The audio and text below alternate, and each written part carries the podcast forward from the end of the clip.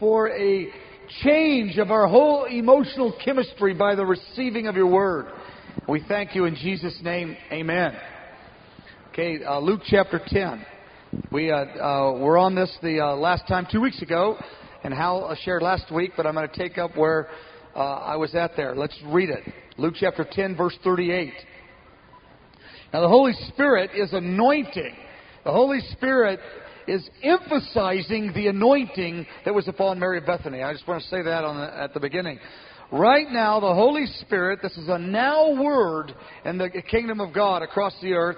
The Holy Spirit is emphasizing the anointing that was upon Mary of Bethany to sit at the feet of Jesus. The anointing to linger long in the presence of the Lord. It takes an anointing to do that. That's not just the power of the flesh to be more resolute and committed. It's more than relig- uh, uh, it's more than religious self-determination. I will, I will, I will. There's an anointing to linger long with an engaged spirit in the presence of God. And the Lord's emphasizing that anointing, and it's going to increase and increase and increase until the Lord returns. Let's read the passage. Luke chapter ten, verse thirty-eight. Now it happened as they went, as they went that he, oh yeah, entered a certain village. And a certain woman named Martha welcomed him. Of course, we know the village was Bethany, just outside of Jerusalem. She had a sister called Mary. She sat at the feet of Jesus. Now we know that Mary appears three times in the Scripture, or her story is told three times, three different uh, three different episodes in her life. And on all three occasions that Mary is set forth in the Scripture, she's sitting at the feet of Jesus. Three out of three times. That's not an accident that, uh, of, of the writers of Scripture. That was meant expressly by the Holy Spirit to emphasize she's at the feet of Jesus. Mary, who had sat at the feet of Jesus to hear his word. Of course, that's the best place to hear his word. A heart of devotion, listening. But Martha was distracted with much serving. She approached the Lord, said, Lord, do you not care that my sister has left me to serve alone? Tell her to help me. And Jesus answered and said to her, Martha, Martha, number one, you're worried easy, and number two, you're bothered easy. Two things that undermine our ability to enjoy intimacy with God. You worry easy, and you're troubled, you bother easy. Your opinions are too important to you. M- minor things have become majors, and you're so bugged all the time you can't engage your spirit. You're worried and you're troubled about many things. But here's the verse I want to look at. But one thing is needed. And Mary has chosen the good part, which will never be taken away from her. And we talked about verse forty-two for about uh, forty-five minutes the, uh, two weeks ago. But I want to emphasize this thing, one thing is needed. Now, I mentioned earlier, it's not the only thing in the kingdom of God. Jesus didn't say that. Don't say, don't add things to Jesus' words here. He didn't say there's only one thing that you will do in the Christian life. He is talking from the from the his big picture perspective. He's saying this, in essence. When the human heart is engaged with God in intimacy and devotion in these ways, I assure you the rest of the major things of the kingdom will happen effectively and efficiently in their time. It's a false argument. It's an academic argument that has... meaning there's no reality in the argument. It's just something people talk about, and there's a number of reasons why I talked about that last time. But it's just purely an academic argument that says either you're going to sit at the feet of Jesus or you're going to go out and do all the works of the kingdom and do all the service. Anyone who sits at the feet of Jesus, given a little bit of time, they are running headlong into the great evangelist of all the ages. Don't worry when someone wants to sit at the feet of Jesus long hours. They're running right into kindness incarnate, compassion incarnate, soul winning, power, healing, ministry. They're running headlong into him with his burning heart. There's no safer place than to sit at the feet of Jesus to be empowered and equipped to go do the works of the kingdom. But it's exactly opposite. That if we don't sit at his feet, if our hearts don't touch the fire of his heart, we get burnt out in the very mandates of the kingdom over time. I want to say it again. The first commandment, with a gazing heart, learning and enjoying and entering into the anointing to be red-hot lovers of God, the first commandment must, must be first, and the second commandment must be second. The second commandment can't be third, fourth, or fifth. The second commandment's way up on the list. It's number two. But if it's first, if we confuse the order and the second commandment becomes first, we make an idol out of the church. We actually lose our ability to impact and build the church in a proper way. The second commandment is not to be first, it's not to be third, it's to be second. Things must be in their proper order. And there's a, there's a lot of uh, some well-meaning and some not well-meaning discussion, dialogue, argument about it's dangerous to sit too uh, long at the feet of Jesus because all these other things don't happen. I say in the big picture, they will happen far more effectively. It's Jesus, the Son of God, the God-man himself, who said, verse forty-two, only what, I mean, but one thing is needed.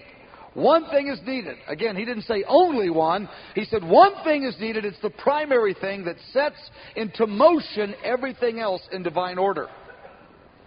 Now, it's this one thing, this gazing heart, this enjoying intimacy, which is the great power source, if you will, of the kingdom of God. It's the means of which the Holy Spirit power continually supplies the heart. When we are cut off from that supply of the Spirit's power in the heart because we're too busy serving and we don't be renewed, we don't have new and fresh encounters with the heart of God, we will burn out, we will be broken and bruised in the very work of serving others in the kingdom of God. And in five and ten year cycles, more of God's servants are on the bench again with a complaint, an argument. They're beat up, they're burnt out, they're bruised, and they're not on the front lines. And so in the big picture, we lose much ground by not keeping this thing in divine order. Now, the heart of uh, the forerunner calling, the very core of the forerunner calling is to be a people of one thing. One thing is needed, and it sets into motion everything else. One thing is needed. We are a people of one thing. It's critical that we maintain a lifestyle that we carry our hearts as a people of one thing and then let the other things flow in their place. And all the powers of hell will, will fight and, and wrestle us so that we are not a people of one thing. So that he can lay many traps for us when we get out of this. Okay, let's go to an unusual passage, Micah chapter two. Now, where is Micah? It's right in the middle of the minor prophets, so you're just going to have to just work your way through. It's, uh, I think it's about seven or eight from the end. Seven or eight from, from uh, Malachi at the end of the Old Testament, and just a couple, four or five of them after, uh, five, six, seven after uh, Isaiah. It's right in the middle, Micah chapter two. I want to talk about being a people of one thing. We are a people that God is wanting to awaken a fierce determination to go after something with blinders on our eyes. Like they would take the, the racehorses and put blinders on their eyes so they couldn't be distracted and go right or left. We want to be people that are a people of one thing. It's a very unusual reality to see a people of one thing because we're we're suffering from option fatigue in the church and outside the church. So many options, so many things pulling at our time, and so many things nagging at our conscience because we get these this guilt this guilt manipulation to do a hundred things that aren't the will of God because somebody else is doing them with confidence. Then we lose our bearings. We spend so much time expending our resources and our conscience being troubled over all kinds of manipulation, even in the kingdom of God. God has called us to be a people of one thing. Micah chapter two. I don't know if you found it yet. This will be our power. This will be our strength in the days ahead. It's talking about the forerunner ministry at the end of the age. Micah chapter two, verse twelve. I will, I will surely assemble all of you, O Jacob. I will surely gather the remnant of Israel. I will put them all together like sheep of a fold. Like a flock in the midst of their pastors, they shall make a loud noise because of the multitude. God says, I'm going to gather my people, and it's going to be a multitude of people. There's a lot of great points in verse two. Each one, uh, each line has a distinct meaning, but we're going to skip that. There's going to be a multitude. Now look at this, verse thirteen. The one who breaks open will come up before them. They will break out, they will pass through the gate, they will go out by the gate, and the king will pass before them, and the Lord will be at their head. Now that's a, a lot of uh, key points in here that we're not going to develop, but I want to make one point and then go back to another passage. The Lord is raising up a people of one thing. They break out in order to break open. What I mean is this. We break out of the of the traditional paradigms that are not biblical. There's many, many paradigms in the church and in the kingdom of God that are not that, that are not biblically uh, uh, based and Holy Spirit energized. But they're just things we take for granted. Many, many things that we do. Many mindsets that we have. That under a close examination with revelation of the Spirit, they are, they are things that actually trap us and hold us back. In the charismatic church I'm talking about, the Lord wants to raise up a people who break loose from the crowd. We're not captivated and enslaved by what all the people that we... we know so well think about what we're doing. We've got to be able to break out from the crowd in terms of our inner life. And what I mean by that is that the average believer often, I don't want to say the average believer, but many believers are, are so bound by what all the people around them are thinking about what they're doing. It takes so much emotional resource to manage all of that fear and question and manipulation, and we got to break loose from this stuff. Because we're never going to have a fiery heart until we settle some real issues about being a people of one thing. Now this, there's going to be a group, and I don't mean a, a geographic group, but a couple million, maybe tens of millions, I don't know the number, but I mean it's not a little group. It's all the earth. They're going to break out. They're going to pass through the gate. They're going to break out of the normal boundary lines. But what's going to happen when they break out is that in the Spirit, they're going to break open things in the Spirit. They're going to be gatekeepers in the Spirit. They're going to open gates and doors in the Spirit. They're going to bring great blessing to a multitude that will gather. That's one of the critical premises of the forerunner ministry. They break out in order to break open. They break out of the normal way of things. Now, our goal is not to be abnormal. I'm not trying to be biggest, best, or first. I have no interest in doing something different for the sake of doing something different. I only want to do something different because what exists is not the biblical pattern. I don't want to be different to be different. I have no interest in trying to manage all of the hassles that go with that, believe me. I want to be different because what is is not sufficient. I want to be different because what is is not getting the job done.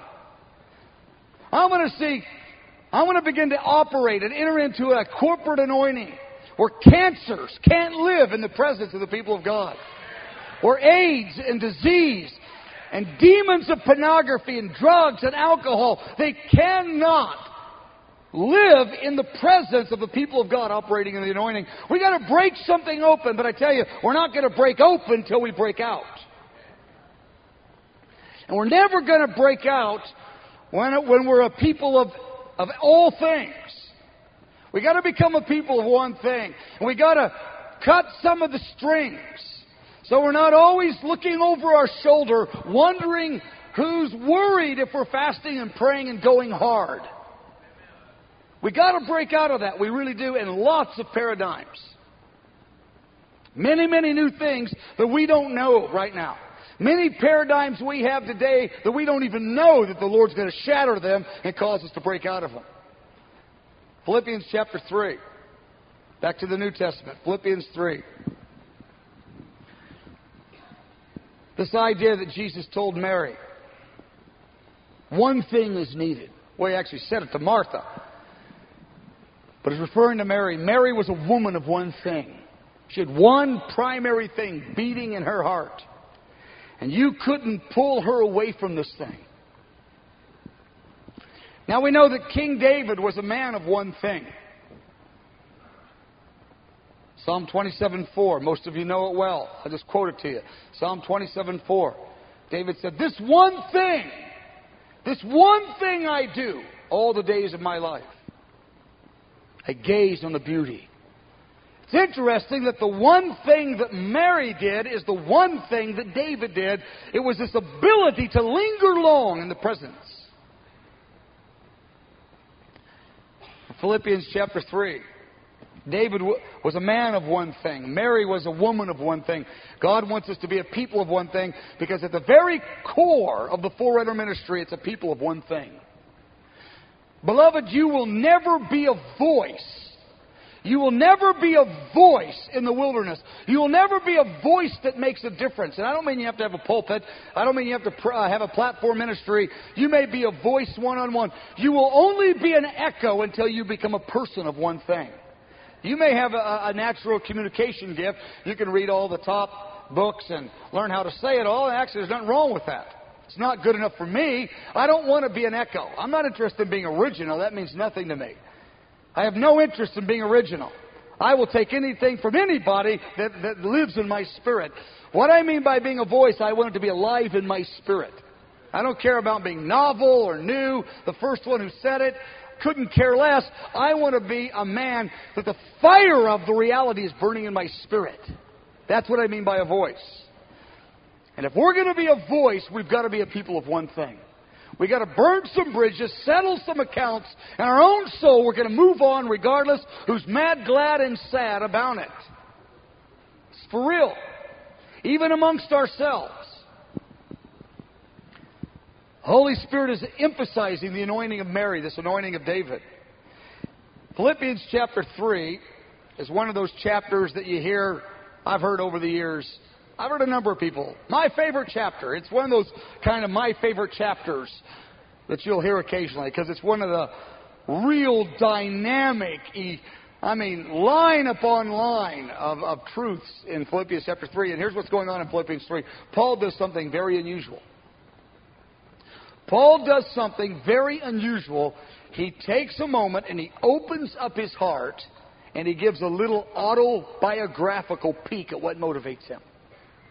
Now, you'll get one sentence from Paul here or there, but you don't, I don't know of any other place in, in the whole, uh, in all of Paul's writings where he does this. Now, we get a little bit of Paul's story three times in the book of Acts. In Acts nine, in Acts twenty-two, and Acts twenty-six, they tell Paul's story, but it's Luke telling the story, not Paul. Somebody else is telling the story. One time that I know of, Paul gives a pretty lengthy view into his heart. It's the only time I know of. Again, there's a verse here and a verse there, but nothing like this. Let's look, let's just jump right into it. Right in the middle of it. My goal isn't to try to give an exegesis of this whole passage, but it's to point us to the necessity of a fierce, a fierce abandonment to be a people of one thing with no apologies. We don't have to apologize for the intensity that we live before God. We don't have to apologize to anybody, nobody, for who we are before God. It's good. It's right. It's biblical. But it's not popular in the church today. Prayer and fasting as a primary way to live is something that's okay in a classroom, as long as nobody is actually doing it.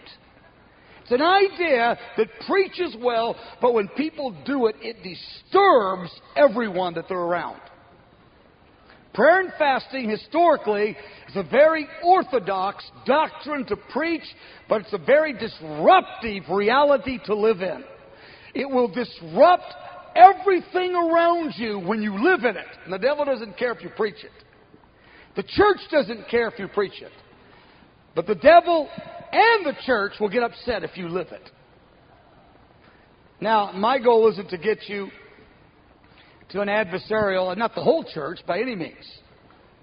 The large portions now, I, I, I fear the statement I just said because I don't want to ever say things to get people adversarial. But at the same time, if you're unaware of this and you're naive, you're going to have a real disillusionment. My point isn't, bah humbug, let's go show them how to do it right. I don't have, I don't care about that. That's a wrong spirit. My thing is, when I run into resistance, I said, well, you know, I knew that was going to happen. That's what I'm trying to produce in you. I don't want to produce in you a negative spirit that says everybody's wrong. I want to produce into you a girded spirit so that when people do say it's wrong, you go, oh, yeah, they told me they would do that. So you don't lose a step. That's what I'm trying to produce in you. But it's dangerous because whenever you say what a lot of the church does or doesn't do, you create false lines or unhealthy lines of us and them. I don't want to do that. But at the same time, I want you girded for action. Some of your best friends, as you move into this more, will go, what are you doing? And they will put energy against you to stop you. For maybe five good reasons or possibly five bad reasons. There's lots of reasons that somebody might uh, be motivated by. Paul the Apostle, verse seven. Philippians three, verse seven. But what things were gained to me, these I have counted loss for Christ. This is one of the great passages of Paul. Yet indeed I count everything lost, here it is, for the excellency of the knowledge. Paul said there's something so stunning, so fascinating, when new discoveries of the God-man touch my spirit.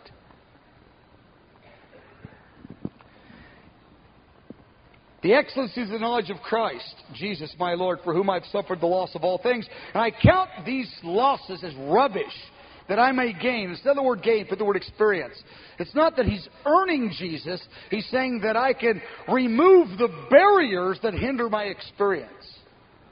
He's not talking about, I do all, I suffer all these things to be, to earn Jesus. But what he's talking about is removing the things that That, that hinder our ability to experience Jesus. Okay, verse ten. Now, verse ten is the key point I, w- I want to make here. He says three things. We know this verse well, but I mean, this is, this is not just a verse to memorize. This is the three, if you will, foundations of Paul's inner motivation. Here they are, right here. Paul, he puts these things together in such a Holy Spirit strategic way, we can build upon these three things in a major way. And then in, a, in verse twelve, he calls these things one thing, this one thing. He talks about knowing him. Number two, he talks about the power of the resurrection. And number three, he talks about the fellowship of suffering. Three things. Paul says, I want to know him. But let's... Let's go on a little bit, then we'll come back to that verse. These three things, knowing him, intimacy with God, number two, power of the resurrection, operating in the anointing, the ability to operate in the anointing. And the number three, the fellowship of sufferings, that he's going to bear the counterattack that is inevitable. He's going to... Bear the counterattack, the, the element of suffering. He has a revelation of suffering. It's, it's a paradox because the anointing prepares you for suffering, and the anointing releases the counterattack that brings suffering. The anointing of God, operating in the anointing, actually prepares you for suffering, and operating in the anointing is that which releases the chain reaction in the kingdom of darkness for the counterattack. I love it how... Our friend Francis uh, Frangipan says it. He goes, new levels, new devils. He goes, when you operate in new levels of the anointing, you will operate in new devils, new dimensions of attack. But the anointing that prepares us is the very anointing that releases the attack. It releases a chain reaction in the, in the kingdom of darkness. But Paul has a revelation of the place of the attack, of the counterattack. And this was something he gloried in, the ability to have intimacy with Jesus in this very necessary dimension of the kingdom of God. But it goes on in verse twelve. He says, not that I've already attained all this, nor that I'm perfected. He goes, I'm not saying it's all, I've got it all, but here it is. I press on. Beloved, that's the phrase. I press on. I press on. He's going to press on to operate in those three things in verse ten, to experience them. I want to press on. I want to lay hold of that which Jesus grabbed me. He laid hold of me for. The Lord Jesus laid hold of you for a very specific reason. There was something in the mind of God when you were born, and something in the mind of God when you were born again. You were laid hold of by God for a very specific thing. And Paul said, I want to lay hold of that for, for which I was laid hold of by God. In the creative genius of God, you were handpicked and made, created with passions. You were created for very, very specific things. You want to lay hold of that for which God laid hold of you for. But beloved, it is so common in the kingdom of God today to not lay hold of the thing for which we were born, to not enter into the destiny for which God has prepared us for. Because we're not a people of one thing. Trying to keep everybody happy, trying to do business as usual. We're not willing to break out in order to break open. We just want to kind of go along, and we want we don't want people thinking we're too strange, and we don't want to be too uncomfortable. We do want a little bit of honor. I mean, you know, we are humans, and we do like that for real, and we need honor. We really do. But beloved, what's happening in the kingdom right now is not sufficient. It's not getting the job done. We got to lay hold of that for which we were laid hold of for this hour of history. Now he goes on to say this. I don't count myself to having fully laid hold of it. He goes, I haven't apprehended. I don't have it all yet. I haven't entered into the fullness of everything I've been created for. Here he says it, but one thing I do. He goes, but I'm a man of one thing. One thing! I forget the things that are behind me. And in the verse, in verse twelve, he called it pressing on. Here he calls it reaching forward. I press on and reach forward. It's the same idea. I reach forward. And I'm going to get a hold of verse ten. He's talking about verse ten. I'm going to go after knowing him, operating in the anointing, and bearing sufferings in the grace of God. He goes, one thing that I do. I forget the things that are behind me, and I press.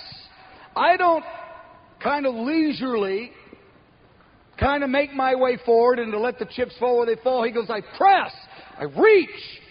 He says, I, I, I go out of my way to move the things hindering me from laying hold of the thing I, I was called by God for. Beloved, you won't accidentally lay hold of the highest things that God's given you. You won't accidentally lay hold of it. You will press. You will press. And the devil will press back. You will press. And your flesh will press back. You will press. And believers will press back. You will press. Unbelievers will press back. You must press. Reach. Reach. Reach. Press. Reach. Verse twelve, press. Verse thirteen, reach. Verse fourteen, I press. To the goal, the prize. He goes, there's a prize. In my mind, the prize is verse ten. He goes, I want to enter into the upward call. I want to enter into the highest dimensions of my destiny in God. He goes, I press. There's a prize in front of me. I have heard here and there over the years, oh, I'd be content with a little cabin on the edge of glory. That's not biblical. Fullness of what I was created for. The full reward. I want the prize. And the prize isn't just an attainment in eternity. That's not what I'm saying. The prize takes care of itself. I mean, the eternal dimension takes care of itself. The prize is that I might know him, it's verse ten, that I might operate in the anointing and that I might bear the sufferings of Christ. It was the Lord who identified this. He told Abraham, he goes, I am your exceeding great reward. I am your prize, Abraham. Genesis fifteen one, he goes, I promised you nations and wealth and honor, but, but Abraham, Genesis fifteen one, I myself am your exceeding great prize. I am the prize of all the ages. Beloved, this prize won't automatically just fall at your feet. There's a pressing. There's a reaching. There's being a, pers- a, a people of one thing. He says in verse fifteen, therefore let as many as are mature have this in mind. Have, I mean, have this mind. Let them be a, a people of one thing. Let them have the mind to press, to reach for the prize, the one thing. And he goes, and if in any way you think otherwise, God will reveal even this to you if you've got an open spirit about it. Nevertheless, to the degree that we've already attained, let us walk by the same rule. Let us be of the same mind. He says, if you think you're mature, define maturity by reaching for the prize with every, with all the resource available to you. Go for the prize. Now let's look at verse thirteen for a moment. The one thing I do, I forget the things which are behind. Now we got to forget our sacrifices. We do. I'm not standing before the Lord trying to calculate how much how much I've given in prayer, fasting, finance, suffering. We forget that.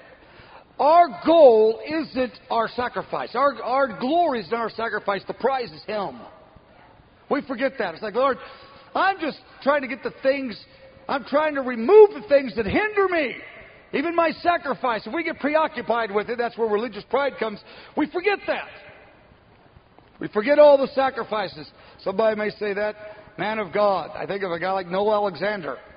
I know his prayer life in the last twenty years. It's it's very impressive. You talk to Noel, he doesn't care anything about his prayer life in nineteen ninety. He only cares about what's going to happen today and tomorrow. He says, wow, that was great. I want to touch God today. I don't even think about what I did in nineteen ninety. He's not trying to build a spiritual resume to try to impress somebody. He's forgotten that. I don't mean he just doesn't talk about it. That's not the point. You may reference it here and there. It may be useful. Paul uh, talked about it here and there. It didn't preoccupy Paul, though. It was a tool to inspire people. It didn't preoccupy Paul in his heart. It didn't matter to him. And the way he carried his heart before God. Another thing we forget is our accomplishments. I'm the man that... Somebody might say that led the great revival. I'm the woman that built the Bible college. I'm the man that led this ministry. I'm the woman that led that ministry. Does it really matter? It doesn't matter. We, we bring our hearts before us when we stand before God. I don't care what I did in sacrifice, and I don't care what I did and how big and how good or how bad, even my failures. That's the next point. We let the failures go too. Our failures actually distract us more than our accomplishments do. Well, different people are different. But some people, they won't forget their failures.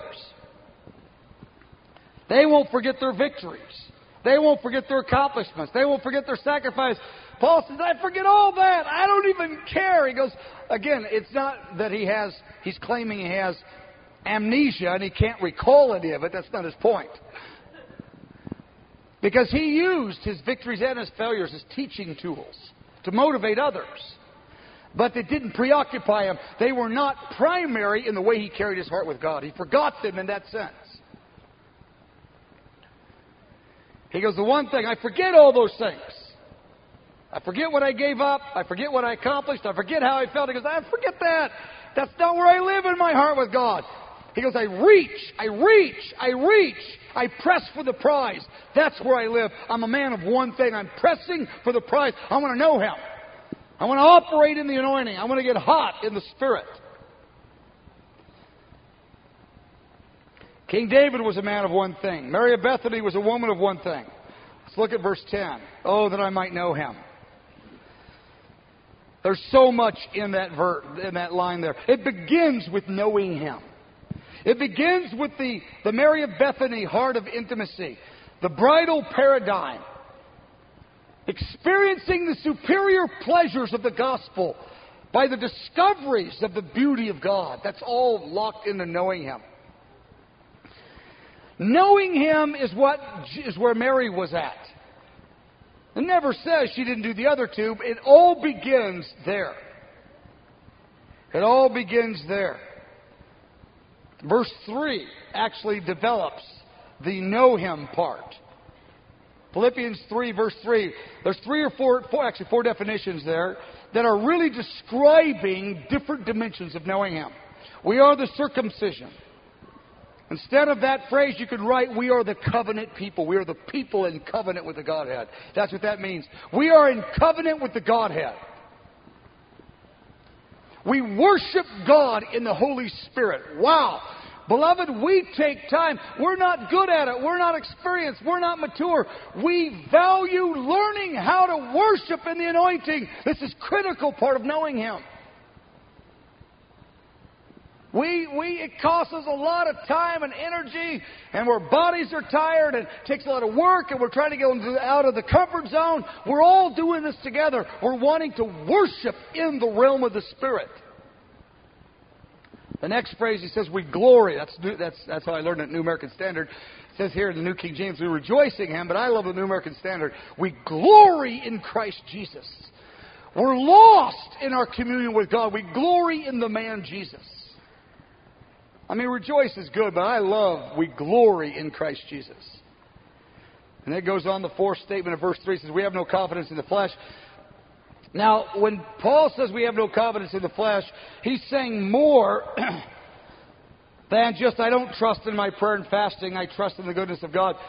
Beloved, if you have confidence in the flesh, that's why people have condemnation, because they have confidence in the flesh. Say, what?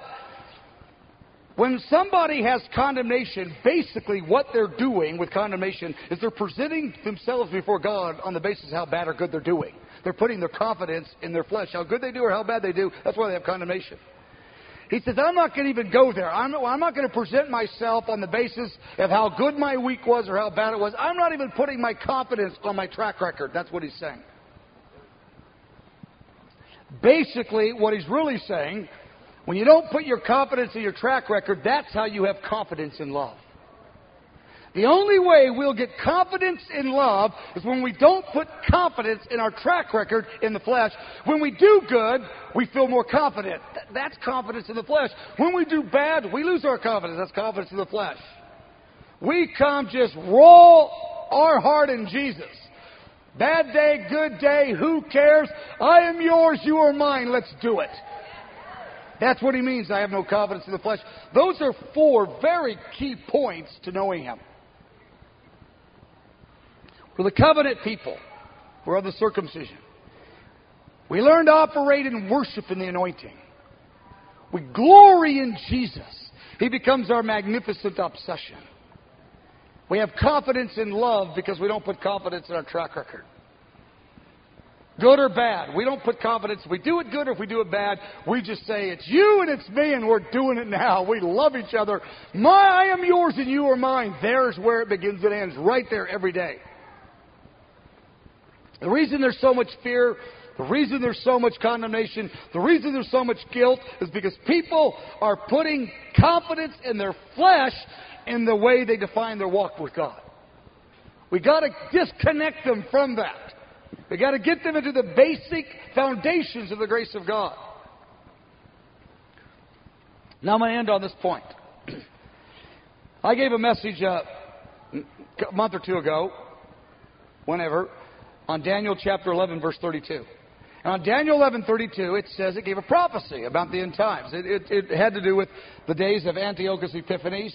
For the Bible scholars, it was a prophecy that related to that day.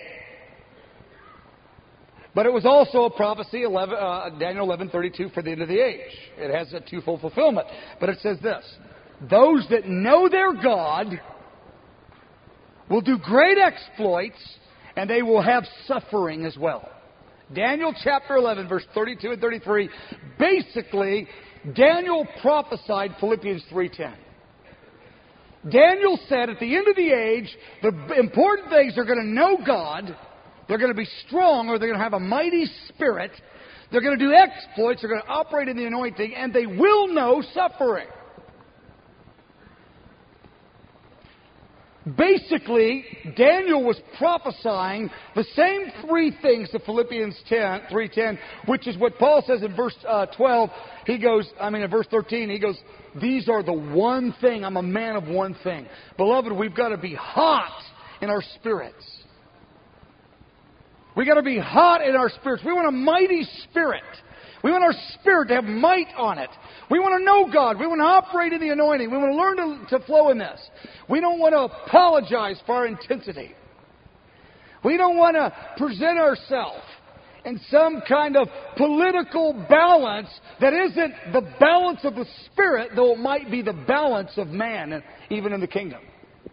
I don't want to be balanced so that I...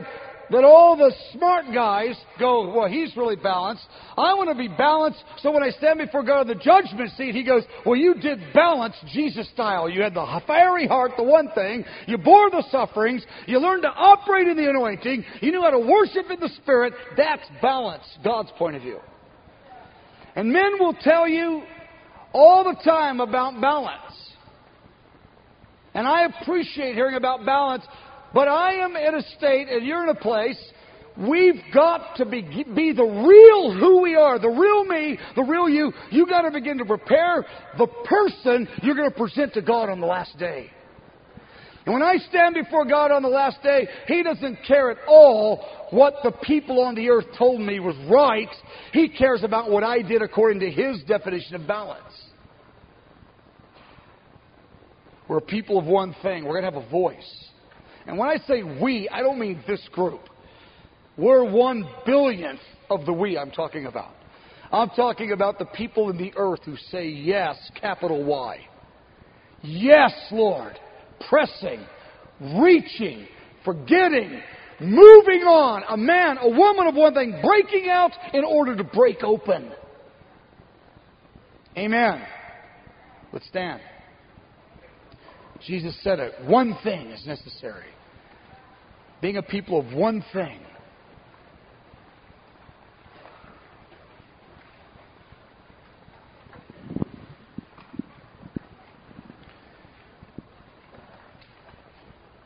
Jesus, I am by nature a man of multitudes of things.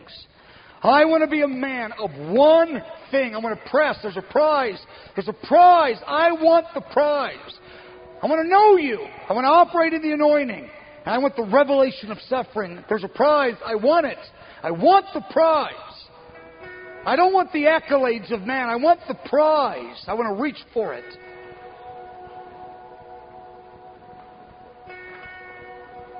The Lord's calling some of you. Whether you're in the I hop team or not, He's calling you to be people of one thing for real. You could be an I hop and be a, all over the map, all scattered on the inside. We, there's a prize we're after. We know what it is. Intimacy, flowing in the anointing and the revelation of suffering. Because we're stirring up a hornet's nest by the power of God. And there is a kickback when you do that. But together, the Lord is sufficient in our midst. If you're in a season of your life right now where you've really got to do some realigning, you got to get this prize, this verse ten prize in your mind. And it's an hour of realigning. I want you to come and stand here if you would, if you want to. We want to pray for you. We want to ask the Lord to, to help you realign, to be a man or a woman of one thing. Mary of Bethany, King David, gazing on the Lord. Paul the Apostle, one thing I reach for. I press forth the prize.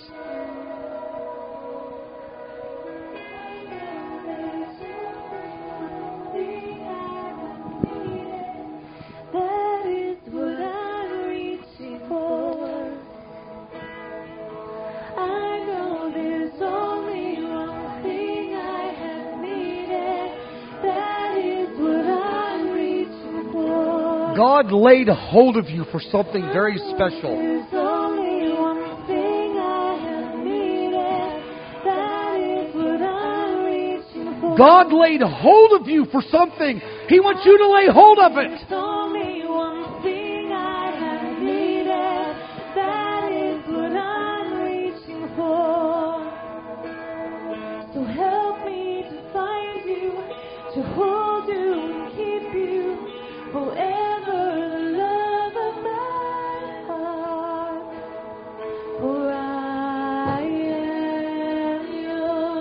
I am yours. You are mine. Beloved, pressing, reaching, Paul said. Pressing, reaching, pressing, reaching. Let love awaken and flow in the banner to you.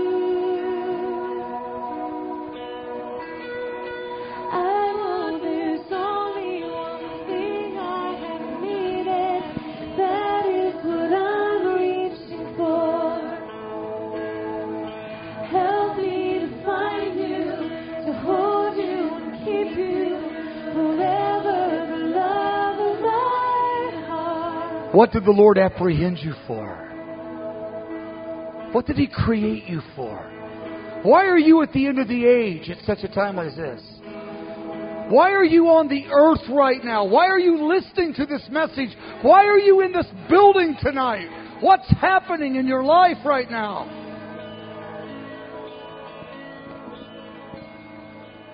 Oh, I want to lay hold of it, Lord. I want to lay hold of something.